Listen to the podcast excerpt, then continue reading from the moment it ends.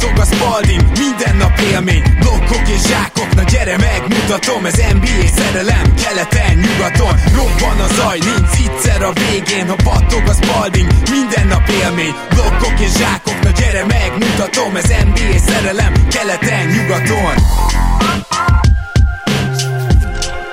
Éj jó! Szép jó napot kívánunk mindenkinek, ez itt a Keleten-nyugaton podcast. A mikrofonok mögött Zukály Zoltán és Rédai Gábor. Szia Zoli! Szia Gábor, sziasztok, örülök, hogy itt lehetek. Most, mivel egy icipicit sürgősebb lett a dolgunk, mint gondoltuk, ezért még egy egyadásnyi türelmet szeretnénk kérni a sorsolással, kedves hallgatók. Ennek ellenére jelezném, hogy természetesen következő adásban már nem húzzuk tovább, illetve ugye majd a Rep City felajánlásából nyerhettek ajándékot, és ezen kívül pedig azt is ide vigyeztem gyorsan, hogy nagyon szépen köszönjük, hogy ennyien támogattok minket, hogyha van kedvetek, kedves hallgatók, akik még esetleg ezt nem teszik, patreon.com per keleten-nyugaton nézetek körül, és a mai napon, bár ezt egyébként csütörtökön vesszük fel, aztán lehet, hogy ti csak szombaton vagy vasárnap halljátok, de díjakat osztunk ki, mégpedig most még nem az NBA díjaknál összehasonlíthatatlanul fontosabb keleten-nyugaton díjakról lesz szó, hiszen azok közül meg annyi, inkább csak az év végén kerülhet kiosztásra, mert valamilyen szinten a playoffot is beleveszi. Ellenben az NBA díjakkal most már nem állunk ilyen hadilában, hiszen a szezon gyakorlatilag a végére ért. Rögtön meg is kérdezni kérdezném, Zoli, mert nekem egyértelmű lett a válaszom, hogy nem, hogy én ki tudtam mindent választani, hogy neked még itt az utolsó három meccs bármelyik díjnál dönt bármiről is, akár az All-NBA harmadik csapatodról, vagy nem tudom, de van olyan, aminél még fenntartod azt, hogy tényleg az utolsó pillanatban döntenél, vagy úgy ki tudtál békülni a díjaiddal? Nem, nem nagyon van ilyen, ki, ki tudtam abszolút békülni. A díjaimmal a nagy része szerintem relatíve egyszerű volt. Az EBD számomra teljesen egyértelmű, és már most lelőm a point, illetve nem mondom ki a neved, de azzal lelőm a point, hogy nyilvánvalóan ugyanazt a szemét fogjuk választani. Szerintem a legtöbbet fejlődő játékos is relatíve egyszerű és egyértelmű. Az évújonca, az MVP, ezek már picit árnyaltabbak, az évedzője is szerintem nagyon egyszerű és nagyon egyértelmű választás volt, de kíváncsi vagyok, hogy milyen szinten mennyire találkoznak majd a véleményeink. Én is, mert mm, volt egy-kettő, amit említettel, és nálam nem volt ennyire könnyű, vagy nem volt ennyire egyértelmű, de az évvédője az valóban szerintem sem lehet kérdés. Viszont akkor hát nyilván menjünk neki először az MVP-nek, már csak azért is, mert ott van kérdés, és az első, amit így feldobnék, az az, hogy ugye most jelen pillanatban mi a saját díjainkat osztjuk ki, a saját indoklásunk alapján, nem megtippelni próbáljuk, hogy ki fog nyerni, és példának okáját én, nekem fontos leszögezni, hogy az MVP-nél sokkal inkább figyelembe vettem, pedig én alapból nem veszem ezeket annyira figyelembe, de még mindig sokkal inkább figyelembe vettem azt, hogy valaki mennyit játszott, mennyit állt rendelkezésre, illetve hogy az a csapat, amit ő vezetett, az mennyire tudott jól lenni. Tehát nyilvánvalóan ez a két dolog azért számít, és sokkal többet számít nálam, mint a, az All NBA csapatoknál, és most mondok egy egészen elképesztő eretnekséget, így előfordult nálam az, hogy az MVP-m nem lesz benne az All NBA First Team-embe. De hát ez nyilván leginkább az All NBA csapatválasztás idióta szabálya miatt van, amit az új CBA-ben el fognak törölni. De voltak ilyen cserék, tehát azt akarom ezzel mondani, hogy az All NBA csapatom semmire esetre sem a hosszabbított MVP lista a pontos mása. Mert ott, ott inkább azt vettem figyelembe, hogy ki milyen jó játékos volt idén, nem pedig, hogy milyen jó szezonja volt idén, és ez mi, mindig most is két különböző dolog. Úgyhogy ilyen szempontból mindenképpen lesznek érdekességek, és a másik, amit szerintem meg kell említeni, mielőtt itt az MVP-nek neki megyünk, az az, hogy ugye azért különböző narratívák, főleg a média által hajtott és médiában felelhető narratívák nagyon is befolyásolóak tudnak lenni. Én például ezeket mindig igyekszem kiszűrni, de ugye jelen pillanatban igenis egy mozgalom elindult arra, hogy hát Janniszt miért nem vesszük oda harmadiknak, ebben a bizonyos MVP debétben, ugye Jokic és Embiid között, és szerintem erre kiváló válaszok vannak, hogy Jannis nem igazán egy tír, vagy ha egy tír, akkor egy egy B. Az a helyzet, hogy Jannis statisztikailag szerintem nem indokolható, nem volt azon a szinten, mint Joker főleg támadásban, és Embiid támadásban és védekezésben. Például Jannis, ha már itt megemlítettük, akkor az év második védőcsapatában nálam végül nem lett ott, mert például azon az oldalon most egyáltalán nem hozott olyan domináns teljesítményt, és ennek jó oka van, és tök szívás ezért Jannis büntetni, de sérült volt mindenki a Bucksból, legalábbis ugye Holiday nem állt időnként rendelkezésre, Middleton meg a szezon kétharmadát kihagyta, és ezért ő neki egyedül kellett olyan terhet cipelni, ami mellett egyszerűen képtelenség még Defensive Player of the Year, hát szinten védekezni. És attól, hogy ezzel büntetjük Jániszt, attól még muszáj ettől, ezzel büntetni, mert egyszerűen nem volt azon a szinten, mint amit szokott, illetve nem, nem ad neki pluszt most a védekezése mondjuk egy Embiidhez képest. Én úgy gondolom, akinek viszont rég volt ilyen jó védekező szezonja. Na, én csak ezekkel a felvezetésekkel mennék neki. Kérlek, reagálj rá, Zoli, akár rögtön itt a top 3-as fejtegetésemet megfogva, de akár az All-NBA MVP különbséget is nyugodtan mondd el, hogy nálad hogy alakult. Igen, egyik se volt egyszerű döntés. Ha most beszélünk ugye erről a hármas versenyfutásról, mert én azért ezt hármas versenyfutásként mondom jelen pillanatban még úgy is, hogy a strópolokból, a felmérésekből azért tudjuk, hogy Jannis Szolszek harmadik lesz végül. Én azt gondolom, hogy bár igen, a szezon egyes részeiben Jannis főleg egyébként én azt gondolom, hogy, hogy támadásban, mert hogy utaltál rá azért védekezésben nagyon sok játékos ugye kidőlt mellőle, amiért én én se tudom egyébként Jannis oda venni az első két helyre, de egyébként teljesen megérteném, hogyha valaki őt választja. Az az, hogy a liga offenzív boomja ellenére neki ez a 60%-os TS ez nem annyira hatékony idén, és, és a másik két jelöltel szembe is ebben ugye Alapos. hát elég, elég lényegesen alul marad, és elég, elég nagy hátrányban van, igen. Nyilván az ővé a legjobb csapat, ez nem kérdés, viszont ha azt nézzük, hogy ő mennyire tudta kimaxolni ezt az egyéni szezont, akkor mondhatjuk azt, hogy valószínűleg kevésbé, mint, mint Embiid és, és Jokic. Mind a három jelölt egyébként más-más módon nyerhetné még ezt a díjat, ugye Jokic mellett hogyha nagyon szó szerint veszik, ugye, hogy a csapat a számára a legérdekes, legértékesebb játékos, akkor Jokic valószínűleg elszaladna ezzel a díjjal, tehát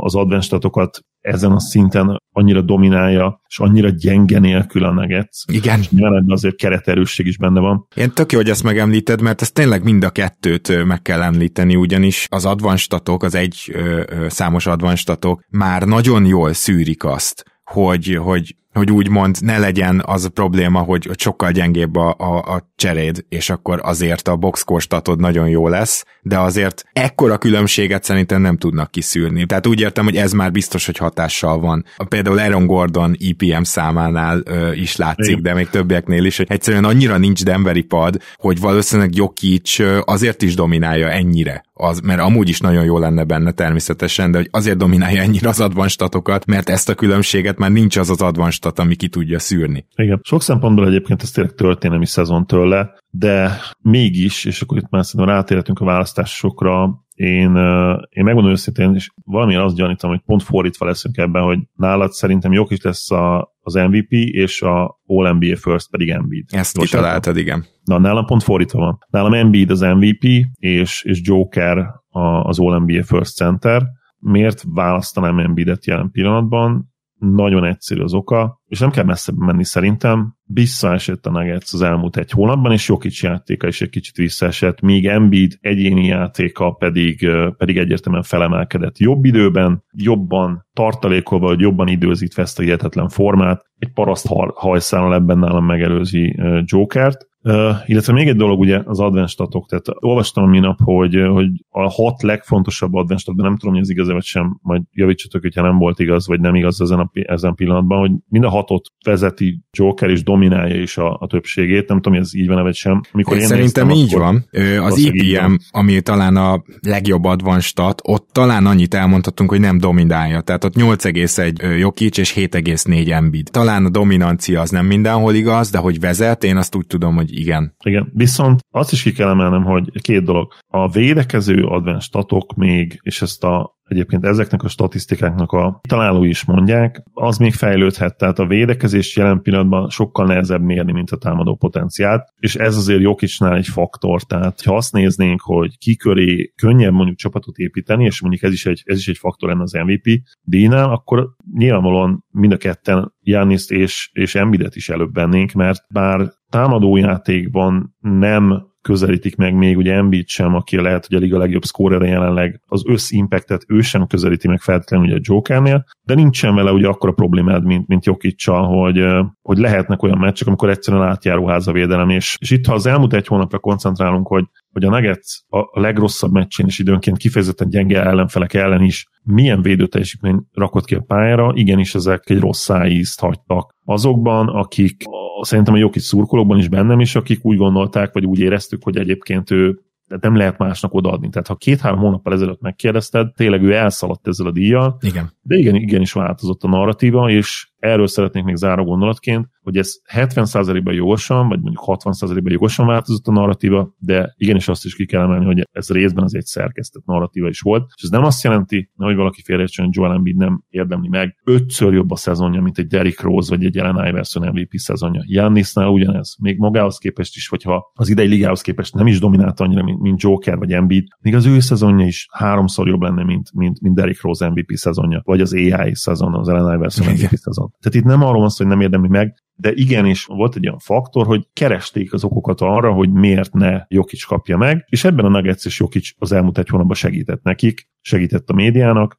és nem fogja érdemtelenül megkapni Joel Embiid, ez a végkövetkeztetésem, és, és én abszolút örülni is fogok neki egyébként, mert folytatódik a nemzetközi dominancia, amit én nagyon élek az NBA-ben ezekben az években, és remélem, hogy Luka is végre be tud csatlakozni majd egy teljes komplet szezonnal akár jövőre ebbe, meglátjuk, mindegy, ez egy másik téma. Hát de még óvatosan de... fogalmazol, mert akkor ezek szerint te egyet is értesz ezzel a döntéssel, te is Embiidet választod. Részben igen, részben igen. Tehát a, az, hogy, és itt most kicsit vissza szegény Kobira is vissza fogok hivatkozni, hogy én ezt a három év alapján adnám oda, oda Jojo-nak, és nem értek abszolút egyet azzal, hogyha külön kivesszük egy vákumban, tavaly neki kellett volna nyernie, azzal se értek egyet, hogyha külön a tavaly előtti szezont kivesszük, neki kellett volna nyernie, de azzal egyszerűen tudok azonosulni, hogy ha három évet egybe veszed, basszus, adjunk már neki egy MVP-t, és még egyszer ez nem egy könnyű adomány lesz, mert külön az ő MVP szezonja jobb az eddigi MVP szezonok, nem tudom, szerintem 50%-ánál lehet, de, de lehet, hogy minimum 30%-án, tehát számtalan olyan MVP szezont lehetne találni, ami, aminél az övé jobb. És lehet, hogyha külön megnézed, ha felteszik a kérdést, hogyha Jokic nem nyerte volna meg az előző két évben, valószínűleg megkapná idén, hát valószínűleg igen megkapná, de ezeket nehéz külön-külön kezelni, és külön szétszedni, és, és nem is vagyok abban biztos, hogy kell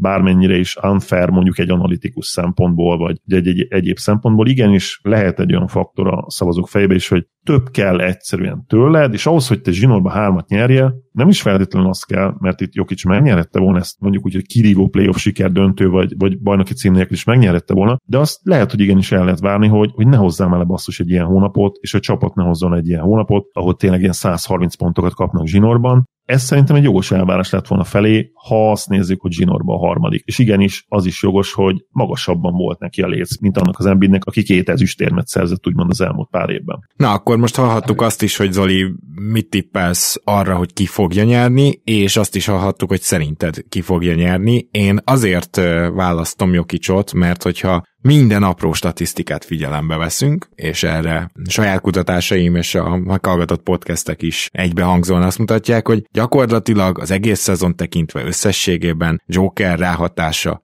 mindenben egy picit jobb Embiidnél. Tehát, hogy nem nagyon igen, találsz az, az összimpactja, azt mondjuk így, igen. nyilván, hogyha egyetlen egy védekezést, akkor nem. Igen, tehát egyetlen egy dolog van, ez pedig a védekezés. Mutatom az APM-et itt is, plusz 0,2-es Jokic és plusz 1,4-es Embiid. Na most én nálam eldönteni a kérdést, ha Embiid mit tudom, plusz 2-es lenne, ami ugye elit. De Embiidnek sincsenek elit számai védekezésben. Jó, számai vannak védekezésben. Igen. E, tehát, hogy azt akarom ezzel mondani, hogy az számomra Embiid felé dönthette volna a mérleget, hogyha extra impactet tud a másik oldalon hozni. És mindennel egyetértek, amit mondtál, rendkívül dominánsak voltak mind a ketten, sokkal jobb velük a csapata, de például a clutchban is Jokic egy picit jobb. Hogyha megnézzük azt, hogy ezek a hozzáadott győzelem advanstatok, tehát ez külön van például az EPM-nél is, de ugye van, van a win share is, tehát hogy ezekben Jokic jobb volt, és Jokic többet játszott, játszott több meccsen. Itt ezt muszáj figyelembe venni, ezért nálam Jokic a nyertes és Embiid a második. Tehát Jannis harmadik helye azért egyikünknél sem forgott veszélyben, gondolom. Nem, nem forgott veszélyben, és ha még egy,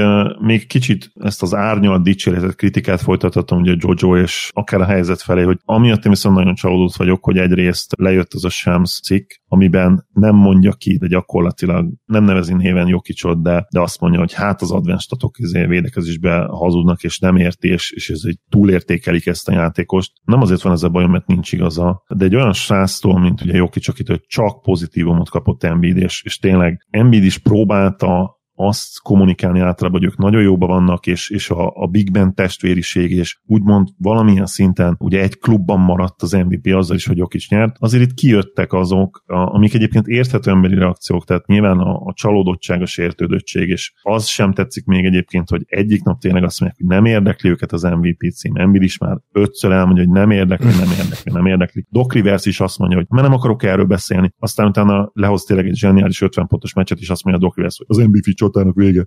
Úgyhogy előtte két nap azt mondta, hogy nem érdekli. Most akkor érdekel, vagy nem érdekel? Álljunk már bele ebbe. Tehát ez mondjuk szerintem gyerekes és nevetséges, de hozzáteszem, hogy szerintem a média is itt azért nagyon vastagon benne van ebbe, tehát nyilván ők azokat a húrokat szépen pengetik, amik rájátszanak az ember érzéseire, és nyilván hát jó aki kettőből kétszer megnyert, és kétszer All NBA volt, hát ő mire legyen megsértődve, ő mire legyen felháborodott. Tehát ez is érthető valamilyen szinten emberileg, ugye Embittől és a stábjától, az idióta edzőjétől, akinek a Twitter ekentjét nézzétek meg majd, tehát állandóan posztol valamit erről, és nekem a, a Melon és a Jokic féle klasszi, tényleg legyünk sportszerűek vonal sokkal jobb, sokkal szimpatikusabb, és ugye Melon is azt mondta, hogy tényleg teljesen toxikus lett ez az MVP csata, és én is ezt érzem Sixers fanoktól, meg ezt érzem Embittől is már, ami nem tetszik, és aminek nem örülök, és nyilván az idióta Perkins nyilatkozatot, hogy azért nyert Nes is, meg Dörk is, meg Jokic is, mert fehérek, ezt nyilván ne is kommentáljuk, ez nonsens. És akkor tényleg záró-záró gondolat, hogy bár számomra ez nem szimpatikus, és ez az oldal úgymond az, ami az én, én inkább ugye tolódok feléjük, ez a klasszi féle oldal, azért ezt meg kell jegyezni, hogy könnyű akkor sportszerűnek lenne, amikor te nyersz, és amikor úgy érzed, hogy valamilyen nagyon megdolgoztál, és nem kapod meg, és itt a szurkolókat is valamilyen szinten védem, értető emberi reakció az, hogy, hogy ennyire toxikussá váltak ugye a Nuggets és Jokic felé. Mi azért szeretnénk ebből majd kimaradni, és hogyha vannak Sixers fanok, akik ugye nyilván vannak, akik hallgatják az adásunkat,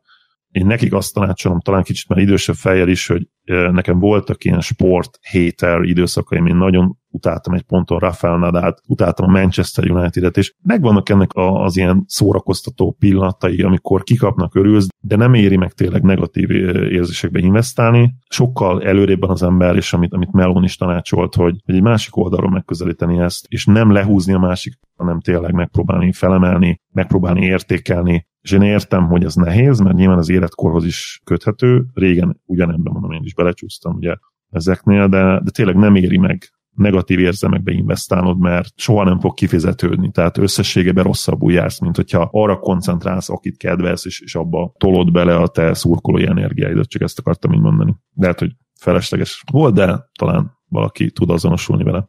Ja, én sose bánom, hogyha ilyenekről is beszélünk, viszont legalább az ötödik helyig menjünk el azért ezen a listán. Most csak azért, mert nyilván az All-NBA-ben még nagyjából beszélünk ezekről a játékosokról, de hogy ha én mondjuk öt top 5 akarok meghatározni, akkor itt van három játékos, akiből kettőt ki kell választanom a negyedik, ötödik helyre, tehát nálam ott egy ilyen hármas tír volt nálad, ez hogy alakult, ha egyáltalán negyedik, ötödik helyet most felírtad magadnak. Felírtam, de megmondom őszintén, hogy, hogy ez is nálam azért változott, és Lukát már le egyszerűen a, a beleszarós játék, miatt az elmúlt pár hétben, hónapban ki kellett rugdom őt a top 5-ből. Ja, uh, nálam is ez történt igazából. Ő meg benne volt ebbe a tírbe, mert eleget játszott hozzá, úgymond, és a statisztikák hát a is jó. felében igazából ez egy kettes tír volt Jokic és Doncsics között, igen. és teljesen legit módon. Igen, igen, igen, de, de nálam is, tehát Doncsics kívül van az ötön, akkor valószínűleg ugyanaz lesz a negyedik, ötödik helyezettünk. Nem vagyok abban biztos, hogy kíváncsi vagyok. Most mondd először te, mert Rendben van. Hát ugye Tatum és Shai Alexander versenyzett ezért, és abszolút egy paraszthajszállal Tatumot raktam a negyedik helyre. Ez a paraszthajszál az volt, hogy még Gilgis Alexandernél is többet játszott, illetve ennyit számítania kell annak, mert nálam nagyon keveset számít, de ha már tényleg nincs, mert, mert azért kicsit jobb volt Ságidjus Alexander, tehát jobb statisztikát hozott, nagyobb szerepet vállalt, nagyobb teher volt rajta, védekezésben meglepetésre jobbak a számai, mint Tatumnak, ugyanakkor nagyon kicsi a különbség, és én azt gondolom, hogy Tatum mégiscsak egy sokkal jobb csapattal, de azért nem tudom, két szinten följebb lévő csapatban hozta ezt, és az, hogy sokkal jobb csapat, azt nyilván kétféleképpen lehet kezelni. Egyrészt ez úgy e, segítést értem, de más ez bünteti is, mert nyilvánvaló, hogy egy ilyen jó csapatban nem kell akkor a usage százalék, főleg egy ilyen mély csapatban, mert a Bostonnak ez az igazán érdekessége, hogy mély. Tehát én azt gondolom, és ez vicces lesz, hogy Shaggy Alexander idén jobb játékos volt, mint Tatum, de Tatumnak jobb ez a szezon így, így, így talán jobb, hogy, hogy a, a Celticsben hozta ezt le, és ezért Tatum lett a negyedik, de hogyha valakinél sáj, a negyedik, én azzal nem vitatkozok, ez a két játékos, ez gyakorlatilag, és hozzáteszem, hogy Luka Doncic tulajdonképpen a legjobb játékos hármuk közül. És Luka Doncic az, aki az utolsó másfél hónapra nem csak beleszart, hanem sajnos én kimondanám azt is, hogy el is fáradt. Tehát Doncic nem bírta végig ezt a szezont, miközben Gilgis Alexander megelőzte gyakorlatilag a többieket, és egyre jobb és jobb lett, és a végén már nem tudom, 63%-os TS-sel dolgozik, tehát igazából, hogyha nem venném az MVP-nél ennyire figyelembe a csapatmérleget, akkor sima negyedik lenne Gilgis Alexander.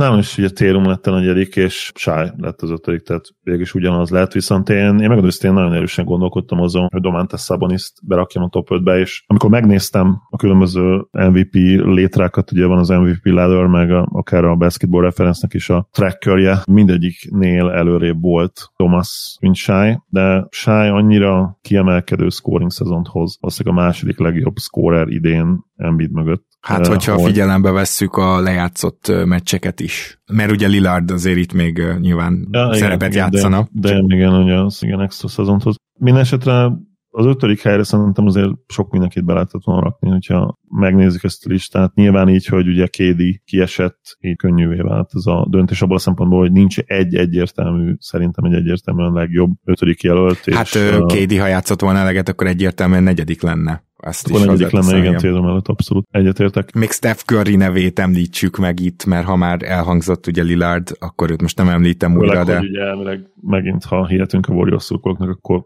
át fognak gázolni mindenként. Jó, tényleg. Ami nem, figyelj, nem, nem lehetetlen, tehát nem mondom azt, hogy nincs esély, meglepne, nagyon meglepne az minket ezen a ponton. Igen, Steph Curry szezonja szintén abszolút vetekedik az említettekkel. Talán úgy igazán csak a top 3-mal nem vetekszik, viszont keveset is játszott ahhoz, tehát volt egy hosszabb sérülés, de a másik az az, hogy én azt hiszem, hogy Steph Currynek a sérülésből visszajövés az, az azért nem úgy sikerült, tehát ha az első másfél hónapra emlékszel, akkor lehet, hogy azt mondjuk, hogy Joker és, bár Joker meg pont az első hónapban picit gyengébb volt, de hogy akkor Doncsics milyen jó volt, hát akkor még Curry is elképesztő volt. Azért azt nem tudta reprodukálni, de egyébként nála ez egy hosszú évek óta tartó séma. Tehát mindig úgy kezd első másfél-két hónap az abszolút MVP szint Currynél, és ez tényleg most már olyan minta, amit nem lehet figyelmen kívül hagyni. Ettől függetlenül nyilván itt a helye is említsük meg. És van-e még bárki, aki szerinted itt egyáltalán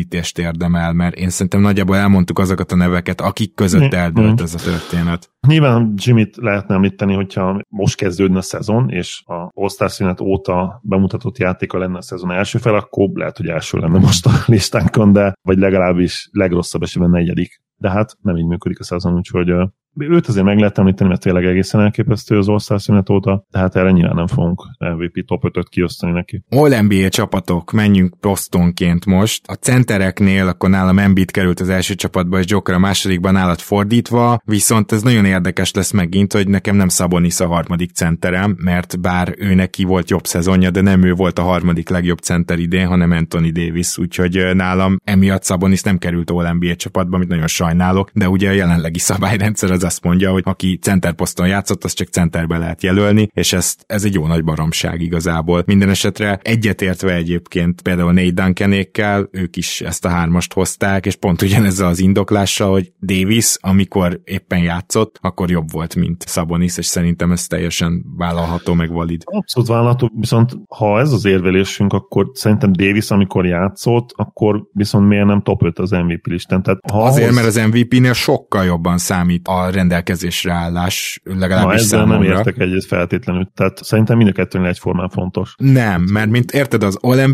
t akkor csak egy kibővített MVP listának nevezhetnénk. És szerintem meg kell különböztetni. legjobban. Számomra az ha. abszolút, tehát jó, jó, én, hát akkor én e- ebben máshogy gondolkozunk, mert én nekem az all az inkább az a 15 legjobb játékost próbáljuk megállapítani. Ezért is nagyon örülök neki, hogy például kiavították ezt, hogy ugye külön center, hanem hogy tényleg a 15 a, Az egyértelműen jó, de hát hozzáteszem, hogy Szabonis simán top 15-ös játékos idén, tehát hát, kérdés. Az, hát igen, ez lehet, de ugye van ez a hülye center posztos történet, ami most ezt ki, kiszedi ha amúgy is eltörlik, tehát hogy... Hát ezt el fogják törölni, igen. Hát de... igen, de azt mondom, hogy inkább eleve az is, most egyébként, ha már így beszélgetünk erről, akkor nem is lett volna muszáj egyébként, akár ha találtunk volna jobb jelölteket, mind a kettőt ki lehetett volna hagyni, mert ugye pont, hogy mi nem ragaszkodunk a poszthoz, vagy ugye nem kellene ragaszkodnunk a poszthoz, de szerintem Sabonis legit módon ott volt a, a top 15-ben, és Anthony Davis nagyon-nagyon domináns, amikor éppen játszik, de, de meg kellett azért büntetnem. Én személy szerint úgy éreztem, hogy nem lenne fel, hogy Szabonisszal szembe bekerüljön, és lehet, hogy valóban egyébként így lesz a rendes díjnál, mert rohadtul domináns Anthony Davis. Tehát azt, hogy ezt már kiemeltük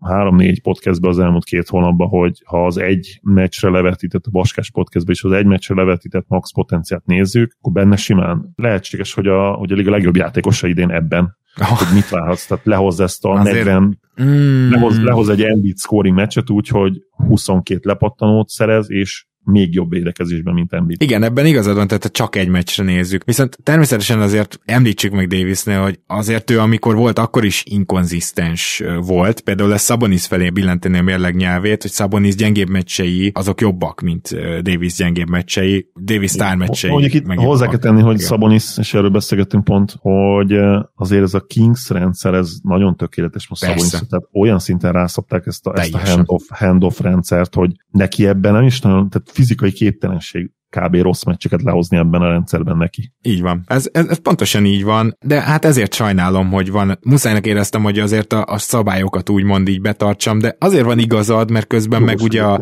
az All Defensive teamnél meg évek óta szarok rá. Szóval, hogy persze, hát, igazából itt is lehet, lehet lehetett volna. És nem, nem hiszem, hogy kedves néző hallgatóink elvárnak egy tökéletes. Jó, igen. Hogy is, melyik szót is keresem a Szabályszerű, vagy? Nem, akkor követsz egy szabályt, és ahhoz tartod magad folyamatosan, van erre egy szó. Hát én most nem fog eszembe jutni, hogy melyikről beszélsz, de menjünk akkor már át a forwardok, vagyis a úgymond csatárok világába, mert hogy akkor érdekes, hogyha te mondjuk azt mondod, hogy Anthony Davis-t akkor berakod oda, akkor majd kit hagysz ki, de ki az a hatos? Egyáltalán hogy alakul a first teamed? First teamem nyilván ugye ezt már el, lelőttem ezt a point, ugye Jokic. De bocsánat, a, a forwardok, tehát hogy a 3-as, 4-es. Térum és Janis. Nálam Jannis és Durant, és pont ugyanazért, amit mondtam, itt nem fogom annyira figyelembe venni azt, hogy ki mennyi időre állt rendelkezésre, azt nézem, hogy ki volt igazából a jobb, nyilván valami nagyon extrém 20 meccset játszott embert nem lehet berakni, de szerintem Jannis és Durant volt a két legjobb csatár, úgymond, úgyhogy nálam ők a first team. Nálad second? A second teamemben Kédi, és oda ment Anthony Davis. Értem, tehát így oda jutott Anthony Davis. Oké, okay, ugye nálam nem, nem tud ide jutni center, mert már így csináltam, nálam Tatum esett ugye ide, és ez nagy meglepetés lesz, de hát a végére csak elég meccset játszott Kawhi Leonard. Annyira jó volt, hogy én beraktam ide. Én harmadik csapatban raktam be, de amúgy fair, teljesen fair. Tehát uh, nyilván, nyilván két hónapja beszélgetünk, ez még fel sem merül, csak hogy az elmúlt két hónap is megtörtént, és az a helyzet, hogy Kawhi Leonard félmetes az elmúlt másfél hónapban. Tehát az, az MVP szint, amit tol konkrétan, csak hogy nyilván nem az egész szezonba tette ezt, úgyhogy maradjunk ennyiben, hogy, hogy szerintem a második vagy harmadik csapatot megérdemli. Akkor kíváncsi vagyok, hogy alakult a harmadik csapatod. Lorit egyszerűen nem hagyhattam ki. Tudom, hogy idén is megint lesznek, akik kihagyják én egyszerűen nem tudtam kihagyni, és ide hoztam ugye Kawait, és azon gondolkodtam, hogy Kawai vagy LeBron kerüljön be, és LeBron kihagytam idén is, azt hiszem tavaly is kihagytam be. Lehet, hogy tavaly végül beraktam, csak gondolkodtam lehet, hogy kihagyom, de idén kimaradt LeBron. Szóval és akkor a másik, aki kimaradt nálad, az Jimmy Butler. Igen, igen. igen. Nálam nem maradt ki, de hát ugye... Illetve nem, bocs, nem maradt ki Butler, én guardként raktam be, akkor ott tévedtem gyakorlatilag, ugye? Hát sajnos igen, mert ugye most Híró kezdett a hitnél, meg Strass is akkor, játszott. Tehát, akkor itt viszont igen, akkor nem tudom, hát nem fogom Kyrie-t berakni a harmadik. Kit tudnénk berakni Butler helyett? Od, oda bőven tudsz majd berakni. Oda, oda bőven. Oda bőven majd eljutunk oda. Akkor viszont a Butler berakod, akkor már Kenent kirakod? Ez a, ez a, nagy, ez a fogós igen. kérdés, mi? Igen, akkor igen. Akkor kénytelen vagy. Jó, nagyon jó szezon tud Lori, de nyilván sokoldalúbb, sokkal sokoldalúbb. Igen, nálam Butler van itt, és Lori Markenen. Én ugye nyilván, tehát itt van egy kiesés nálam, amivel könnyebb dolgom volt, és én se tettem be LeBront, de azért itt ez, ez egy komoly kérdés volt, mert LeBronnak is volt egy olyan másfél hónapja, mint amit most tolt a Jimmy Butler csak aztán hajszálak döntöttek, és Markanennel is hajszálak döntöttek. Az a helyzet, hogy Markanen hatékonysága olyan szintű, ezt ö, nagyon tetszett, Nate Duncan mondta, hogy az idei Markanen az minden, amit a Denver szeretne Michael Porter Jr.-tól, hogy legyen és ez annyira jó ez a hasonlat, és annyira jó a két játékos párhuzamát megnézni, mert gyakorlatilag Markenen azt csinálja, amit a Denver vár, hogy Michael Porter Jr. majd a legjobb esetben csinál. És akkor nézzük meg a gárdokat is. Én kezdeném nálam Doncsics és Steph Curry a két első csapatos gárd. Nálam is gondolkodtam Damon, mert tényleg zseniális támadó szezont hoz, de Lukát meg nem, innen nem tudtam ki szórni, mert itt viszont tehát a, a meccs száma azért megvan abszolút, és a szezon nagy részében azért egészen elképesztő teljesítmény nyújtott. Ez utolsó egy hónap, ami kérdőjeles, de itt sem olyan rosszak a statisztikai, meg ugye sérült is volt egy kicsit, szóval kapott egy kis kedvezményt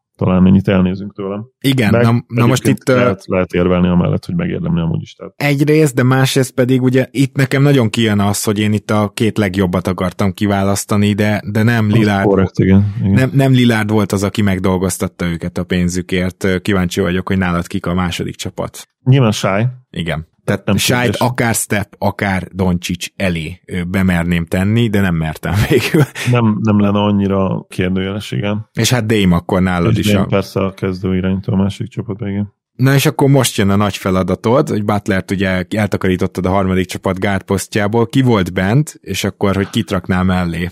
Hát mit csinál, szerintem egyértelmű választás nálad is. Igen, és akkor itt, és... itt most jön négy ember, akik közül én választottam köztük volt Jalen Brown. Gondolom. Nem, nem, nem volt köztük, nem Jalen, Brown. Brown. Abszolút nem. Én sem választottam amúgy be Jalen Brown-t, azért is, mert nem akarom, hogy Supermaxot kapjon, és azt akarom, hogy piacra kerüljön. ja, értem. Nem, nem, nem, itt nálam, tehát Jamorant volt az egyik, Diaron Fox volt a másik, Fox, Tyrese Halliburton és James Harden. Én ebből a négyből próbáltam választani. Igen, nálam is ugye nyilván Irvingen gondolkodtam, mert Irving egyébként statisztikai nagyon jó szezont hoz, de, de Irving, tehát ne rakjuk be, hiába statisztikai. Oké, okay, de mondjuk nem hoz kiemelkedően jobb statisztikai szezont az említetteknél egyébként, tehát kicsit több pontot jobbat dob valakinél, nem, de, de... Jobbat nem, de hasonló kaliber, tehát mondjuk akkor azt szerintem, én, nyilván én se nem lesz titok, hogy nem vagyok oda én se karrier, de, de elképesztő jó statisztikai szezont hmm. hoz tehát és ugye 60 meccse van jelenleg, tehát Persze, azért az okés. Viszont szerintem talán minden felsoroltnál rosszabb védő egyébként, tehát uh, még Halliburtonnél is, nem hogy Morant, ja, nem, Hardennél nem, de... Hardennél nem, bocsánat. Igen, uh, Hardent nem lehetett kiadni, tehát... Uh, őt választottad? Igen, és mit sem elni. Azért választottam őt egyébként, mert ha például MVP listát nézek, és MVP trackert és, és impactet, és azt nézzük meg egyébként idén, hogy a kihagyott meccsek, és kicsit visszakanyarodva az MVP témára, hogy az szólt még nagyon, vagy az szólna még jó kicsimenet, hogy a Sixers is és a Bucks is, nem azt mondom, hogy nem, nem izzadtak meg egyáltalán a sztárjék nélkül, de jó mérlegük volt. Viszont amikor Harden nem játszott, azt azért egyértelműen megérezték. És értető egyébként, hogy Embiidnek is miért nagyon fontos Harden szerepe idén, tehát ez a pick and roll, ez teljesen gyilkos. De, de Harden annyira hatékony idén, és alacsony usage rate de gyakorlatilag hozza szinte az MVP számait, annyi, hogy nem tudja annyira spammelni nyilván a, a bullshit büntetőket, és ez kicsit lehozza egyébként a, az átlagát, de hát így is amennyire 32-3 éves önmagától lehet elválni, annyira spammeli, és, és ez meg is látszik. Tehát ezzel nálam azért beje van, tehát annyira konzisztens volt idén, és nem is hittük volna ráadásul, és ez is egy kicsit ilyen faktor nálam, hogy, hogy mi arra számítottunk valahol, hogy ő teljes, tehát folytatja a mélyrepülést és a nihilbe, zuhanást, vagy az zuhanást a nihil felé, és ehhez képest nagyon jó kis bounce back éve van, úgy úgyhogy mit sem mellé raktam be. De egyébként Fox is megérdemel nyilván. De ez is nekem így fair, hogy Sabonis ben van és Fox nem, mert kettő közül egyértelműen Sabonis látom a fontosabb játékosnak, és nagyjából ezzel most ide mindenki egyetért. Nekem semmilyen lelkiismert nem okozott mind a két kinget kihagyni, bár nyilván azt sajnáltam, hogy Sabonis kimaradt a center szabály miatt, de hogyha ez van, akkor ez van, és nem említettem az előbb egy jelöltet, ami baj, mert ő nálam majdnem bekerült, tehát még ugye Devin Booker is nyilvánvalóan jelölt volt itt. Bookernek nincs kevés meccs? Hány meccs van? 50, 52 meccse van, az nekem az all re tökéletesen elég. Ugye mondom, hogy én ezt... Lehet, hogy találnánk olyat, akit beraktunk, és kevesebb meccse van, igen. Igen, Biztos például szerintem Durant. Hát igen, szóval itt azt kell szerintem elmondani, hogy nyilván itt már valami Na, itt rohadt nehéz a választás, és itt már valamit meg kellett ragadnom, hogy mi alapján választok, és megnéztem, mivel a gárdoknál ezt tartom a legfontosabbnak, hogy kinek van a legnagyobb offenzív impactje, tehát hogy támadásban ki az, aki, aki a leginkább jobbá tette a csapatát, nem csak a cserepathoz képest, hanem például az advanstatok szerint is, és ez Tyrese Halliburton volt. Úgyhogy én fogtam magam, és beraktam Tyrese Halliburton a harmadik csapat végére. Fair. Itt igazából mind, mi, mindegyik mellett lehetne érvelni. Mellett lehetne érvelni igen. Így van. Jó, akkor viszont menjünk tovább az év védője díjra, mert arról nem fogunk sokat beszélni, inkább akkor már az év első meg második védő csapata lesz, ami legalább kis izgalmat tartogat. De szóval itt én azt gondolom, hogy ez nem egy három személyes verseny, ahogy így Brook Lopez, meg Draymond Green és Jaren Jackson Jr. között van egy ilyen narratíva. Ha nagyon szigorúan az advanstatokat nézzük, akkor Draymond Green és Jaren Jackson Jr. között dőlne el, hanem, hanem igen, egy egyszemélyes verseny. Jaren Jackson Jr.-nak egyrészt mind az advanstatjai, mind a nyers statjai, ami védekezést illet, kiugróak, dominánsak. És hogyha megnézzük, akkor hihetetlen, hogy Draymond Green a második legjobb gyűrűvédő a ligában, pedig ez igaz, tehát amikor ő pályán van, meg amikor őt támadják a gyűrűnél, még mindig, még mindig nem könnyű ellene pontot dobni, és jobb, mint Brook Lopez, de Jaren Jackson Jr. még itt is egy kategóriával jobb nála, és úgy foglalnám össze, hogy Jaren Jackson Jr. gyűrűvédése azzal együtt, hogy őt ugye cserélhető, tehát őt nem fogja agyon szivatni egy gyors, mozgékony gárd sem, de az ő gyűrűvédése az 5-10 pontokban mérhető meccsenként, amit hoz a Memphisnek. Rég látott dominancia, tényleg, teljesen dupla VTF statok. Nagyon nehéz lenne tőle elvenni. Nate Duncanék megpróbálják majd, amúgy, ezt már többször hallottam azt az érvelést, hogy hát Janet Jackson Jr. nem játszik eleget, csak hogy az elmúlt másfél hónap ezen is segített, mert most igenis feltolta a perc átlagát Janet Jackson Jr., és nyilván azért igazából, mert támadásban több és nagyobb szükség volt rá, amikor nem volt Jamorant, és érdekes módon ez az, ami szerintem végleg eldönti majd ezt a Defensive Player of the Year sztorit, az, hogy Janet Jackson Jr. támadásban milyen jó tudott lenni, mert emiatt most már 28 percre felment az átlaga, és Draymond Greennek meg 31,6 a 28-4-hez, ez egyszerűen nem szignifikáns különbség. És azt is el kell, hogy mondjam, hogy igen, Draymond Greennel a pályán a Warriors elit védekezést csinál még mindig, de Janet Jackson Jr.-ral ugyanígy igaz ez a Grizzliesre, és ráadásul a Grizzlies az egész szezonban Jaren Jackson Jr.-ra építve egy olyan védekezést hozott, ami szerintem igazolja ezt a választást. Ebbe foglalnám össze, menjünk inkább rá a defensív tímekre. Gondolom, hogy Green és Jaren Jackson Jr. és Brook Lopez nálad is nyilván ott lesz akkor az első csapatban. Igen, abszolút. És meg visszatérve JJJ-re, nyilván nálam is ő az évvédője, és 15 éve nem csinálta meg senki azt, hogy ugye három plusz blokk és egy plusz stíl. Tehát még ha valaki tényleg nagyon rá akar gyógyulni a box kostatokra, akkor is. Azt hittem azt mondod az ókorra, vagy valami hasonló. Az ókorra, igen. Az alapján is. Én kerestem, hogy ki volt a 15 éve ez a, a másik, aki megcsinálta, nem találtam meg, úgyhogy kíváncsi leszek, majd valamelyik feladványnak is kitűzhetjük, mert két cikket is találtam el az adás előtt, hogy ami ezt említette, hogy egy JJJ-ről, és mind a kettő elfelejtette beleírni azt, hogy ki volt, aki előtte megcsinálta. Oké. Okay. Pedig érdekes lett volna akkor, hogyha megvan ez a hármasunk, akkor kiegészíti, kinálad, ki az a másik kettő, aki még benne van az első csapatban. Igen. Én azt gondolom, hogy érdemes úgy haladni, hogy van még egy egyértelmű. Azt gondolom, hogy nálad is így lesz, hogy egy Drew Holiday. Ő nálam nem lett első csapatos, nem, úgyhogy na. na. Akkor, na, meglepetés. Nálam ő annyira egyértelmű idén, és eddig is tiszteltem az ő bulldog mentalitását, meg védekezési képességet, de nem tudom, hogy nálam idén került fel végleg arra, arra polcra, hogy, hogy nálam mindentől teljesen egyértelmű first team, és lehet, hogy egyébként itt megbüntettem azokat, és itt például lehet, hogy megbüntettem azt a karúzót, megnéztem, hogy nem néztem meg, lehet, hogy advenstatokban jobb idén. Hát advenstatokban konkrétan kiemelkedő, még JJJ-nél is jobb. Jobb, az... igen, szóval viszont hát akkor figyelj, be lehet rakni Caruzot mellé, úgyhogy én akkor el is raknám ide őt, mert ugye White-ot raktam el valamiért, de, de White-nál jobb volt. White akkor second teambe megy, úgyhogy akkor így így néz ki, és akkor valószínűleg ugyanaz a Hát hasonló, csak annyi, hogy én csaltam, ugye itt nem vagyok hajlandó annyira figyelembe venni a posztokat, és éppen ezért a, a OG Anunobi itt nálam bekerült Caruso mellé, a és akkor ment, igen. a másodikban ment White és Drew Holiday, tehát hogy igen, ez, ez megvolt, és nálad még kik egészítik ki ezt a második csapatot. Mert akkor nálad ezek szerint ott van ugye White egyrészt, és valószínűleg OG is, de akkor te gondolom jobban betartottad a posztokat. Én gondolkodtam ugye azon, hogy de nem kellett sokat gondolkodom, Claxton, Claxton-t végül betettem a második uh, csapatomban, mert nálam ő ilyen mini, mini JJJ, ilyen szegény ember JJJ-je, és nagyon-nagyon értékes, amit ő csinál. Szerintem ugyanazt csinál, mint JJJ, csak egy nyilván picit alacsony hatásfokkal, de nálam ez többet ért, mint egy Mobley játék, a még aki halad a felé, hogy, hogy nagyon jó legyen, de, de még nincs ott, és Jannis raktam mellé, nálam második csapatból odafért Jannis okay. mellé. Na, ez nálunk teljesen máshogy néz ki. Valószínűleg jobban figyelembe vetted azt, hogy hány meccsre jó, de ez nálam is kapott érte büntetés, de szerintem a második csapat tagja kell, hogy legyen Anthony Davis, és be is raktam, és ami érdekes, hogy a Claxton Mobley, hát kérdést azt úgy döntöttem, hogy Jared Allen az, aki ide való, ugyanis Jared Allen volt idén a legjobb védője a Clevelandnek, és mindenben jobb számokat hozott, mint Mobley, hogyha advanced statokat nézek. Az lenne, hogy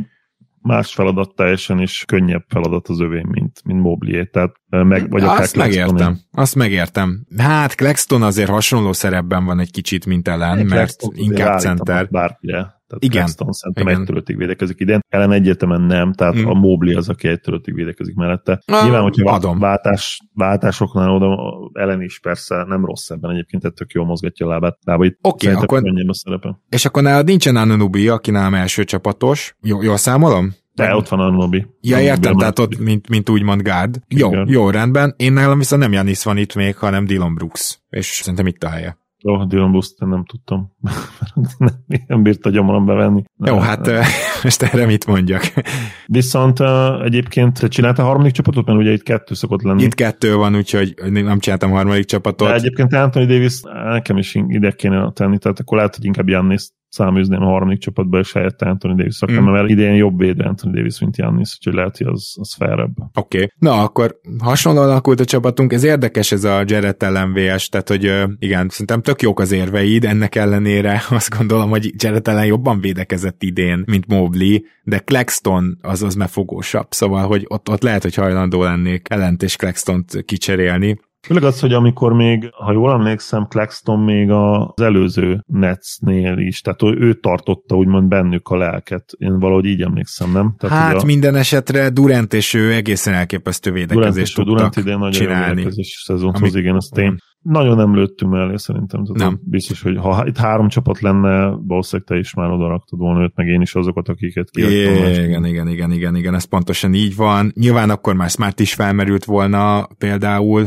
vagy hát most így hirtelen lehet, hogy most a harmadik csapatot így felből nem tudnám összerakni, mert a gárdoknál azért már úgy fogytán vannak a dolgok, és hát nyilván például egy Robert Williams idén nem játszott eleget, és az advanced se szerették annyira, de egyébként az on-off számok viszonylag szeretik, csak hogy például mondjak egy ilyen nagyon jó védőt, aki nem került ide, és Adebayo a másik, akit még szerintem itt egyszerűen meg kell említenünk. Na de menjünk akkor egy tényleg egyértelmű díjra, az év legtöbbet fejlődött játékosa, én azt hiszem, hogy ez, ez ilyen ma, majdnem, hogy egyöntetű lesz. Majd a szavazáson is, meg nálunk is. Igen, igen. Tehát a Shy nem csak szintet ugrott, hanem teljes két-három tírt, vagy hány tírt ugrott ő? Lehet, hogy hát, hármat?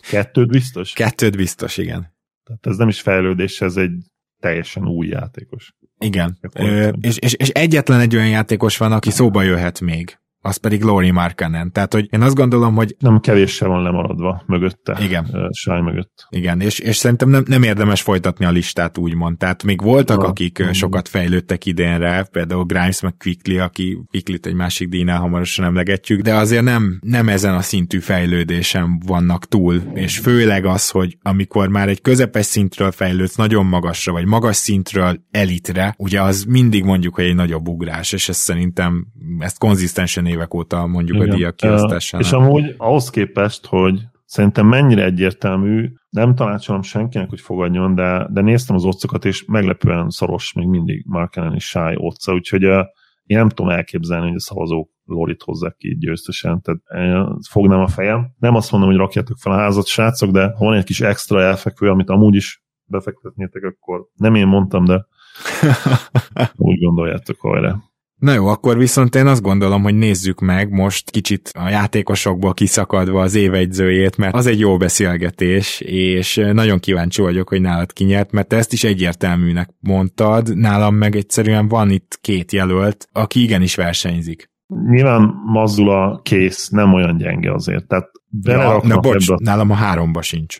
Na az mondjuk vicces, mert szerintem Mazul az egyetlen olyan kész, aki közelébe lehet de nagyon kíváncsi ezek az érvelésedre, lehet, hogy teljesen kiadtam valakit. Ki nyert akkor nálad? Hát Mike Brown szerintem nem kérdés, hogy Mike Brownnak kell nyernie, de valakit tuti kihagytam akkor, mert nálam Joe Mazula lett a relatíve közeli második, és senki más sem jutott eszembe, aki ennyire jó jelölt lenne, úgyhogy kíváncsi vagyok, hogy ki az. Jó, hát akivel meg szerintem versenyzett, az Mike Degno, és hajlok rá, hogy Degnóra szavazzak. Szóval az a helyzet, hogy Idén ez a két egyző, vagy ez a két csapat közül az egyiknek kell kiosztanunk a játék mindig fejlődik keleten-nyugaton díjunkat. Szerintem. Mert mind a kettő egyző valami olyat csinált, amit senki más nem csinált meg, és senki más nem csinált meg ilyen jól és mind a két egyző bőven-bőven felül teljesített ahhoz képest, ahova várták a csapatát, és még utólag is azt gondolom, hogy a Kings nem ennyire erős, és egy másik egyzővel nem lenne itt, és azt gondolom, hogy az OKC-re ez hatványozottan igaz. És én azt gondolom, hogy itt úgymond egyzői, tehát mind a kettőnek hatalmas a hozzáállott értéke a csapatához, döbbenetes. De aki nagyobbat ment ilyen szempontból, az szerintem Dégno, mert ezzel a koncepcióval, hogy small ball, de extreme small ball hogy hogy tudtak védekezni is egyszerre, hogy, hogy ezzel a különleges támadó koncepcióval, ami nyilván már Mike Brownnál is elmondható, hogy tudtak egy rosszul dobó csapatból egy, egy vállalható támadást csinálni, egy teljesen különleges ötlettel azzal, hogy minden egyes támadás tele van drive-okkal, és más dimenzióba támadjuk egyszerűen a gyűrűt, és nyilván ehhez kell Shai Alexander is, de nézzük meg, hogy a többi tehetség is ezt csinálja. Jalen Williams, akiről hamarosan beszélünk, azért ő is még nem egy elit triplá hibázó, aki nem tudom én, meccsenként 8-at ráemel 38%-ban, nem abból vannak a pontjai. És olyan játékosokat gyűjtenek évek óta, akik le tudják ütni a labdát, tudnak passzolni, tehát ez nyilván egy koncepció is, de szerintem Degno hihetetlenül megvalósította,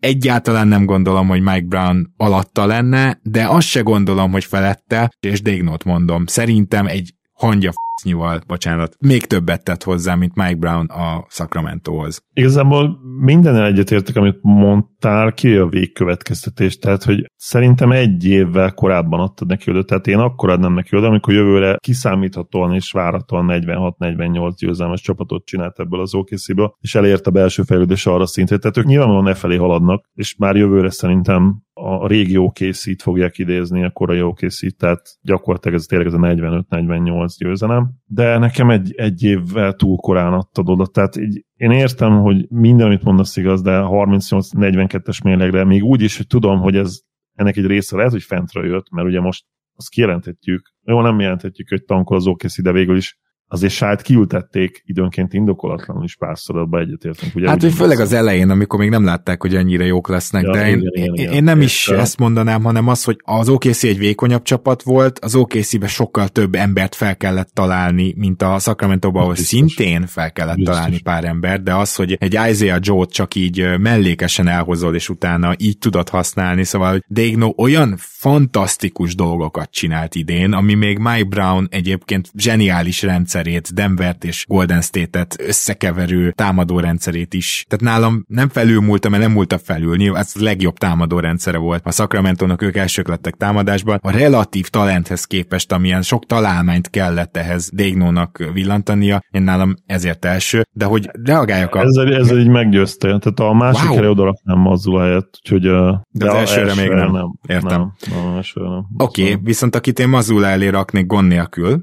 az Budenholzer. Na, Badról én lejöttem már, mint az évedzér. Na jó, de ez, ez nem... Binder, binder done that, tehát, hogy Értem van egy évek óta, miért adjuk oda neki semmi? Hát semmi azért, mert csinál. idénre megváltoztatta a rendszerét, és működött. De már most arra gondolsz, hogy, hogy ugye már periméter is jobban védekeznek? Igen. De hát ez elindult már azért valamilyen szinten tavaly, és aztán erről volt is egy adásunk, ahol hoztam egy cikket erről, hogy már emlékszem pontosan a körülményekre, de hogy ez nem egy olyan folyamat volt, amit ő hirtelen itt feltalált idén, hanem ez egy, ez egy lassan, de biztosan átfordult forduló csak hogy, volt, csak hogy idén azért ez, ebben radikálisat tudtak emelkedni, és megint elsők lettek védekezésben, pedig ugye Igen, az most egy ideje nem, nem volt. Badnak adjuk ezért a kreditet, ne adjuk már oda Badnak ezért. Hát figyelj, ő volt az, aki ezt a rendszert rátökéletesítette erre a ligára. Én maximálisan neki adom a kreditet. Nem, mint az eredeti rendszert, nem az újat, mert ugye most ez egy másik rendszer. De hát épp ezt mondom, hogy amit most módosított, az pont annyi, amennyit kellett ide az offenzív boom mellé módosítani. Tehát, hogy védekezésben ő reagálta le legjobban a liga változásait idén. és szerintem Igen, csak ez... oda, most már rémlik az a cikk is, és ezt kibontották, hogy ez egy ilyen kényszerszülte dolog is volt, hogy ők teljesen lezárták a festéket, és akkor onnan indulunk ki, tehát nem volt teljesen feltétlenül ilyen, ilyen forradalmi dolog. De csak így tudtad használni egy... Brook Lopez-t.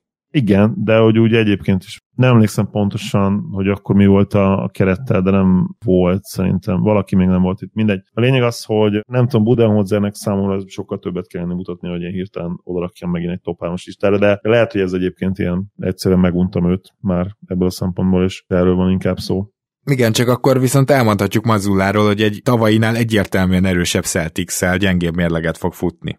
Igen, viszont szerintem a max plafonjuk magasabban van idén, mint, és ez nem biztos, hogy nekik összehető egyébként, mert ez simán lehet, hogy csak a, a playoff tapasztalat, tehát hogy nekik lehet, hogy annyi kell majd, hogy már voltak a döntőben, és ha eljutnak a csúcsig, akkor nyilván azt fogjuk mi is mondani nagyon okosan, hogy hát nagyon kellett az a vesztes döntő, és arra építkezve ők megnyerték idén. Nem fogok egyébként nyilván extra dolgokat csinálni, de bár hozzáteszem, hogy azért náluk is volt egy még nagyobb paradigmaváltás, és idén sokkal-sokkal több tripládodnak, mint tavaly, nem? Tehát teljesen elmentek ebbe az irányba, hogy... Hát egyrészt ebben, másrészt ugye ez a gyorsították a támadásukat, és nyilván jobb is a támadójáték. Tehát oké, okay, nem azt mondom, hogy Mazula ebbe a sorba a 15 lenne, csak azt mondom, hogy azért ellene is van egy, egy elég zúzós érv. És nagyjából, nagyjából azért itt még Taylor Jenkins az, akit szerintem érdemes megemlíteni, és akit Jack. vártunk, Chris Finch, hát őt nem tudjuk most ide rakni, de hozzáteszem, hogy már úgy tűnt, hogy összeszedi ezt a minnesota aztán jött egy, tehát az a Portland elleni vereség, az annyira megmagyarázhatatlan, hogy az elmúlt nem tudom hány évnek a legdurvább olyan veresége, ahol nem tudom, 19 fél ponttal voltak esélyesek a fogadóirodáknál, nagyobb Portland, az mindenkit Igen. kiültet, és Chris Lynch hiába, hogy, hogy most majdnem úgy tűnt, hogy a Minnesota, és egyébként ha az nincs, akkor még arról beszélnénk, hogy befuthatnak az ötödik, hatodik helyre. Tehát ennyire Igen. durva egy ilyen vereségnek a hatása, és Chris Finch ezért nem lesz ebben a beszélgetésben benne. Na jó, ki az év újonca, Zoli? Hát valahogy végül megtartotta ezt a díjat, és Bankero, de nem vagyok teljesen boldog, hogy neki kell odaadni. Igen, sajnos, sajnos ő neki, tehát ez a, ez a rookie fal, ezt így lefejelte, és aztán ott is maradt, csak, csak egyszerűen olyan magas szintről esett vissza. Meg, meg Maturin is gyakorlatilag vele együtt fejelte Igen. meg a falat talán pár hét különbséggel, és és ezért beszéltünk erről, hogy megtartotta, de... Hát, ne, tehát itt nem Maturin volt a versenytárs, én azt gondolom, hanem Jalen Williams. Tehát nekem ez teljesen egyértelmű. Maturin nekem végül a háromba se került bele. Nem tudom, Williams nekem az túl all around, hogy foglalkozzak vele. Itt bennem van ez a rossz beidegződés, hogy scoringot nézek elsősorban év újoncánál. Tudom, hogy ez hülyeség, mert egyébként annyira nem jellemző ez ránk, de, de valahogy itt és elnézőbb is vagyok egy újonccal, és megkapják a labdát, kapnak egy relatíve magas usage rate nyilván nem Williams fogja megkapni, én értem, és ha most keretet építek, vagy mondjuk itt kell merzbe vinni hirtelen, nyilván Williams azonnal ad ide. hát nem. Lehet, lehet, hogy lenne esélyünk is az első körbe bejutni, meg ott valamit csinálni, de, de nem tudom, év újonca nekem más. Nem is tartom annyira fontosnak ezt a díjat, és kicsit ilyen PPG, point per game, default üzemmódban vagyok, amire elnézést kérek. Hát én nem bocsátok meg neked. szerintem, szerintem, szerintem ez az, hogy Jalen Williams a 14 átlagolt pontja mellé ennyire all-round, újoncként, és úgy, hogy azért csak számít a rukinál a What Have You Done For Me Lately, vagyis, hogy ez a mostanában mi történt, tehát, hogy ő azért ellentétes ívet járt be a két említett túri emberrel. Nálam majdnem az első helyre katapultálta, de a jogos azt gondolom az a második helye, és akkor gondolom sejt... Az adon, tehát egyértelmű jobban megérdemli a második helyet, mint Maturin. Akkor gondolom sejted azt is, hogy ki az, aki még megelőzte Maturint nálam. Igen, természetesen sejtem. Jazz uh-huh. centere. Walker Kesslerről azt érdemes tudni, hogy egyrészt Jalen Williamshez hasonlóan egyre jobb és jobb volt, másrészt pedig az advanstatok szerint gyakorlatilag a legjobb rukiról beszélünk. Nyilván ilyen fantasztikus gyűrűvédés, úgyhogy kezdő lesz a szezon második felére. Tehát, hogy ezt speciál rukitól meglehetősen rég láttuk. Tehát ez nagyon nem mindennapos. És persze, támadásban ő egy 10 pontos center, és soha nem lesz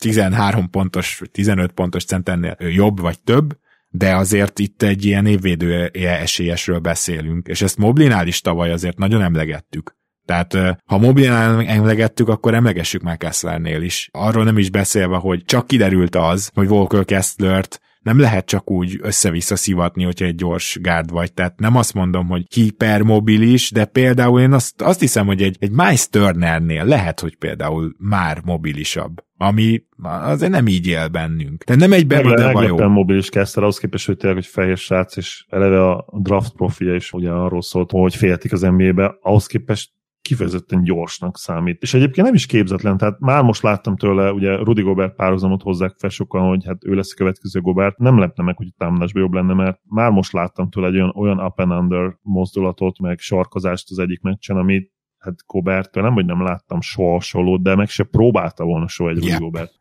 Bizony. Oké, okay. nagyjából az év csapatából négy ember mindkettőnknél megvan, ki az ötödik a ruki csapatban.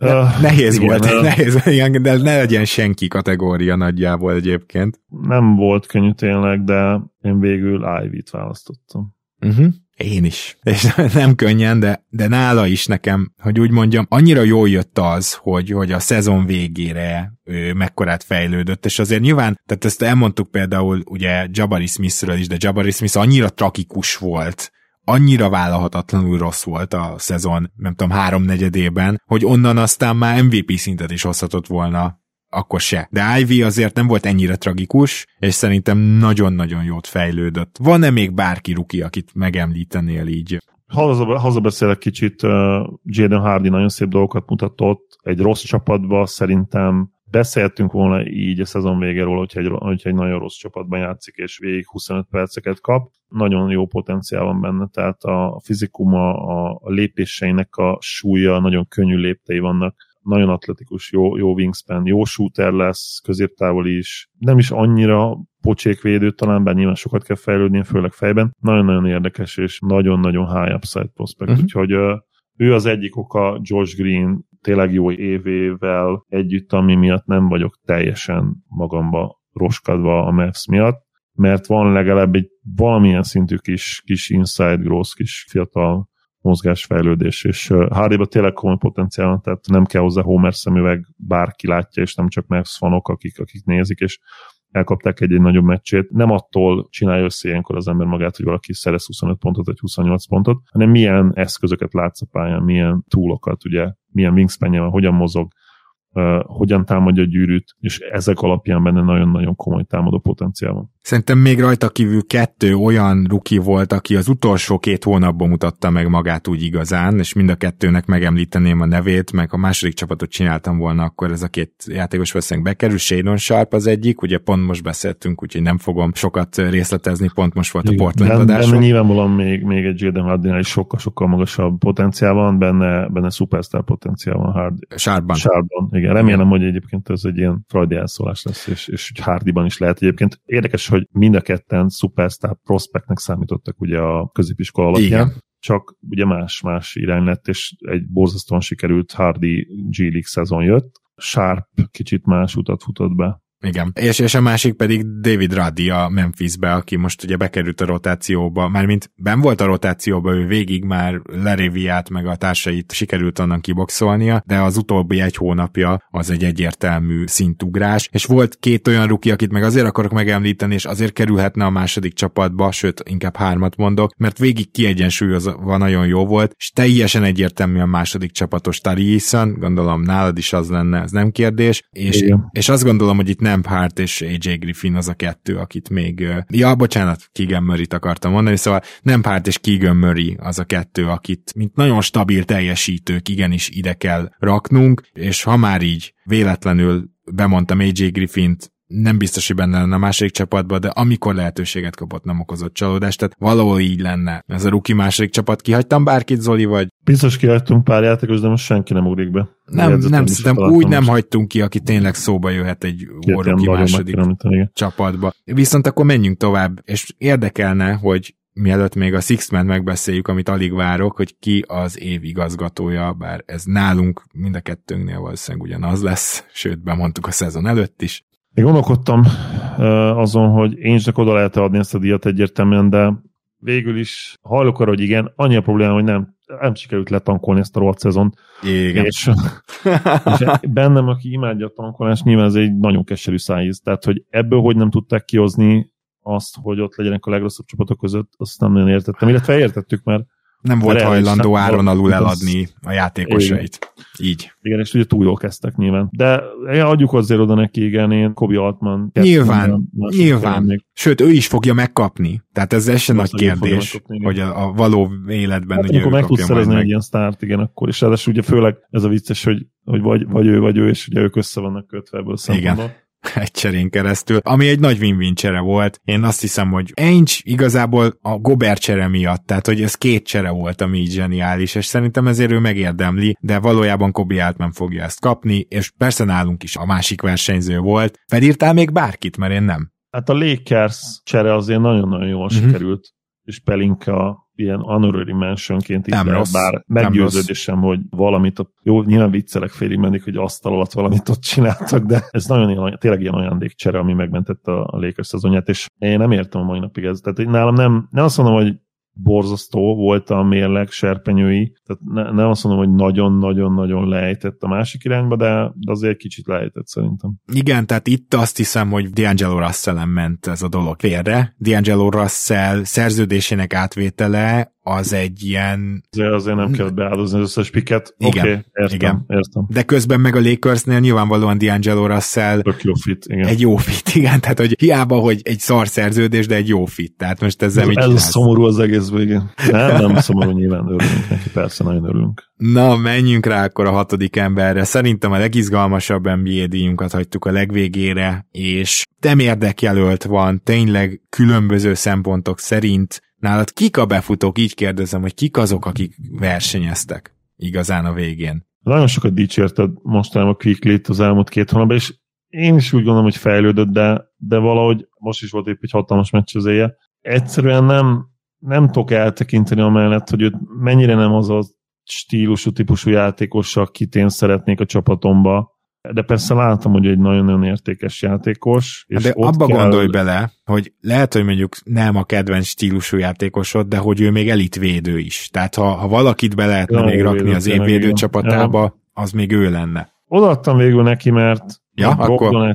Odaadtam végül neki, mert, mert Brogdonet, nem, nem volt szem Brogdonnak odaadni, tehát az meg főleg, hogy ugye Brogdon és Portis is gyakorlatilag ugye olyan játékosok idén, akik tök egyértelműen jó dolgokat csinálnak, és szükségük van rá csapataiknak, de nem érnek fel impactbe, és Brogdon nekem ebből a szempontból megőszíteni egy kicsit csalódást, és a mai napig felteszem a kérdést, hogy nem lehet, hogy ő jobban működne a kezdőbe, de közben meg vált annyira zseniális, hogy így valószínűleg sokkal jobb az egyensúlya a Celtics line és meg hát ki vagyok ilyen, hogy megkérdelezzem, de nem is játszik, mert nyilván annyit tett Brogdont abszolút hikomatos izébe játszatják, hogy még véletlenül se legyen sérült, ugye tudjuk, nagyon vigyáznak le, mint a hímes tojással, és már csak ezért se lett volna fair, tehát meccsenként 26 perc, ne adjuk már oda neki. Még ha persze tudjuk is, hogy a jelenlegi NBA-ben ugye eleve a sztárok is már ilyen 35 perceket játszanak inkább, 34-et sokszor, és akkor nyilván a hatodik emberek nem fognak többet játszani 30 percnél, de, de azért így is Quickly majdnem 3 percet többet játszik, mint ő. Úgyhogy ő, akin még ugye gondolkodtam, Monknak nagyon jó kis szezonja van, tehát nekem, ha azt kell mondani, hogy ki a legnagyobb six-man surprise, ki a legnagyobb, legsokkolóbb jó teljesítmény idén a hatodik ember emberek között, akkor őt mondanám, mert én Monkot nullára semmire nem tartottam már az előző években. Na most az a helyzet, hogy még an, ez külön csodamongnál, hogy lehet azt mondani nála, hogy neki milyen jól jött egy olyan csapat, amelyik rohan, mert ez a csávó ennek tényleg a két legfőbb erősség, hogy eszméletlen atletikus és gyors. Csak az a bajom, hogy a Hornetsben is egy rohanós csapatban volt, és ott szar volt. Tehát, hogy, hogy még ez sem igaz, hogy igen, most hozzáteszem, akkor... nagyon jó bounce back szezonja volt tavaly, tehát jó, igen. volt a Lakersben. Most nyilván egyéni statokat nézzük, tehát nagyon jól játszott. Nagyon ja. jól triplázott, hosszú évek óta nem. Nála egyébként azt ki kell emelni Monknál, hogy, hogy őt egy jó shooternek könyvelték el már fiatal korában, és közben rohadtul nem volt jó shooter évekig az NBA-ben. Igen. Pedig a büntetőket volt, hogy majdnem ilyen 90%-kal dobta már akkor is, de egyszerűen a triplája rohadt inkonzisztens volt, és az elmúlt három évben azért ez nagyon nagyon-nagyon-nagyon jól fejlődött, és Monk egyébként még az a játékos tényleg, akire Szerintem nagyon sokan azt hogy 28-29, vagy már majdnem 30 éves, közben még mindig 24 éves. Ja. Ami hihetetlen egyébként. Tehát mert arcra is a csávó úgy néz ki, hogy Ja, arcra 40-nek néz ki, igen. Tehát... Kb. 40-nek néz ki, igen, és uh, most töltött egyébként a 25-öt nemrég, tehát egy másfél hónapja. Szóval hihetetlen. Még mindig fejlődhet is akár, ami nagyon furcsa és vicces tényleg Malik munka kapcsolatban elmondani. Nekem volt egy játékos, aki megelőzte Portiszt és Monkot, mégpedig kristálytisztán. Tehát minél többet gondolkoztam rajta, annál inkább közelített Brogdonhoz és Quicklyhez, Tyus Jones. Hát Johnston, te ugye mindig nagyon rajta vagy, én nem tudom, valahogy vele is úgy voltam, hogy nem tudom, Austin Reeves nyilván szóba került volna, de azt hiszem, ő már túl sok meccset játszott, ugye? Nem, ő nem. nálam szóba került, csak egy kicsit lejjebb. Tehát az nyilván a... ő nem volt ilyen szinten egész évben, mint ahogy az elmúlt időszakban, de egyébként, ha most választhatnék valakit a csapatomba, egyébként lehet, hogy Reeves-t választanám. Reeves, mondjuk egy Tyus Jones vagy egy Quickly helyett is? lehet, hogy igen. Uh-huh. Wow. Kétségtelen, hogy ugye ez a mi kell a csapatodba, és nálatok aztán abszolút nem irányító kell, de én egyébként ott Quickly-t választanám, mert az ő védekezésével gyakorlatilag instant kezdő lenne a Dallasban. Nem uh, abban biztos, hogy nyilván atletikusabb védő Quickly, de biztos hogy hogy sokkal jobb védő Reevesnél. Reeves nagyon-nagyon jó védő. Igen, és ennek ellenére, és mondom, hogy Quickly még az év védője csapatánál is ilyen nagyon távolról megemlíteném, annyira, annyira jó védő. De, de lehet, hogy még csak egyszerűen update nem kell magam rajta, és még nem Tyus jones Bocs, csak Tyus jones kapcsolatban annyit akarok itt az adás végén elmondani, hogy azért Brogdonnál és Quickly-nél is nagyon nagy faktor az, hogy időnként bekerültek a kezdőbe, és ott jók voltak. És nyilván Tyus Jonesnál is ez az igazán nagy faktor, meg az, hogy a mérkőzést lezáró ötösökben gyakran ott van. Ahogy Quickly is, és ahogy Brogdon is. De főleg Quickly. Szóval, hogy azért ez mind a kettő olyan, ami nem biztos, hogy klasszikusan hozzátartozik a Six Man of the Year választásnak a kritériumaihoz, de én mind a kettőt hatalmas plusznak érzem, hogy ha elő kell lépni, akkor kezdőben is baromi jól tud teljesíteni. Ebbe, ebbe Tyus Jones és Quickly kiemelkedő, tehát Tyus Jones általában ilyen 15-20 pont, 10 asszisztos meccseket hozott le Morent létében, Quickly meg ilyen 30-40 pontokat gyárt, amikor kezd. Ő nyilván nem olyan irányító, mint Tyus Jones, hogy 10 assziszt nulla eladott labda, tehát ezt ne várjuk tőle, de hihetetlen ilyen burst, és Brogdon meg csak kiegyensúlyozott, de hát most is a, Raptors elleni meccsen főtt a fejem, mert érted a Fred Family-t, aki két és fél hónapja olyan all formában játszik, hogy csak kapkodom a fejem, teljes betli, Brogdon meg előjön a padról, és beken három crossover pull-up triplát az ember arcába, és akkor így a Celtics, amelyiknek már nem volt fontos a meccs, megnyerte három kiültetett kezdővel Raptors elleni meccset, és akkor ez a köszi Malcolm Malcolm, hogy pont most kellett ezt előszedned, szóval azért neki is vannak nagy teljesítményei, amikor kell elő tud lépni, és ezek azok a dolgok, amik kiemelték ezt a három jelöltet, tehát egy Portis az közelében nincsenek. Ezzel egyetértek így, ha lebontod, igen. Portis egy olyan játékos, aki tényleg két dolgot hoz, de az tök jó, floor spacing, meg lepattanozás is ennyi. De még lehet, hogy a lepattanozás is, is egyébként nem biztos, hogy a csapatot jobbá teszi, mert nem egy, nem egy fegyelmezett játékos, aki a, ezekre az intangibles-re nagyon odafigyel. Yep. Igen, igen, igen. Ha az advanstatokat nézzük, akkor is Quickly nyer egyébként itt a felsoroltak közül, de a abba Brogdon is jó. Hát ja. Quickly tényleg nagyon jó szezont hoz, annyi, hogy nem tudom, én még le kell vetközöm ezt a sztereotípiát vele kapcsolatban. És még azt szeretném így utolsónak mondani, hogy szerintem nagyon sokat mondó az, hogy a két főjelölt az a Bostonban és a New Yorkban van, mert ez az a két csapat, amelynek a mélysége, amelynek a minőségi mélysége, tehát a 8-as, 9-es rotációja, az óriási, tehát nagyon nagyban hozzájárult a csapatuk sikeréhez. Kiugróan. Igen, igen pedig nem voltunk a celtics kapcsolatban biztos a szezon előtt, de relatív egészségesek maradtak, és így meg tudták találni tényleg ezt a 8-as rotációt, ami a playoffra is kirajzolódott. Ugyanaz igaz a Knicksre is egyébként kíváncsian várom a Cavs elleni párharcokat, azt már be is tudjuk majd harangozni. Ja, tényleg. egy, egy már biztos, hát ez nagyon komoly. Igazából a, valószínűleg a Brooklyn és a Fili párharcával sem kell majd sokat késnünk, de, de igen, párharcokat harangozunk be, elköszönünk valószínűleg a Jazz-től és vagy a Dallas-tól, vagy az OKC-től, meg már ugye play harangozunk be, szóval azért most egy kicsit meg fog sűrűsödni a program, meg lehet, hogy lesznek esetleg giga hosszú adások, de ez már a jövő hétre marad. Minden esetre a díjakon most végigmentünk, úgyhogy Zoli, nagyon szépen köszönöm, hogy velem tartottál ma is. Örülök, hogy itt lettem. Szia Gábor, sziasztok! Jövő hét végén már play ugye? Igen. Durva. Ja. Ezt is megértük, hogy megérjük, nem éjjük. Sziasztok, szia Gábor. Kedves hallgatók, nektek is nagyon szépen köszönjük a figyelmet, azt, hogy velünk tartotok, azt, ha esetleg támogattok minket, és jövünk, jön a nagy üzem ugyanis. Úgyhogy minden jót addig is. Sziasztok!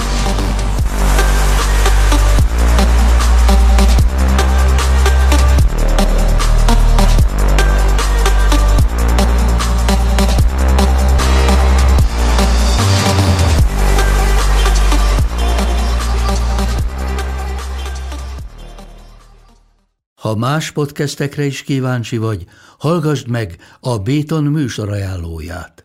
El tudod képzelni, hogy a podcastet, amit éppen most hallgattál, fél év múlva már a mesterséges intelligencia generálja? Mi sem. De ha érdekel, eljötte már a gépek lázadása. Hallgass bele az Embertelen podcastbe. Orsós Lajos vagyok, a műsor házigazdája. Egyelőre még élőben. Egyelőre. Fedezzük fel együtt, hogyan ismerkedik, randizik, mesél és vitatkozik Betty és Péter, két teljesen mesterséges intelligencia. Lajos, a podcast címét mond még egyszer, Léci. Oké. Okay. Embertelen podcast. Ez a műsor a Béton közösség tagja.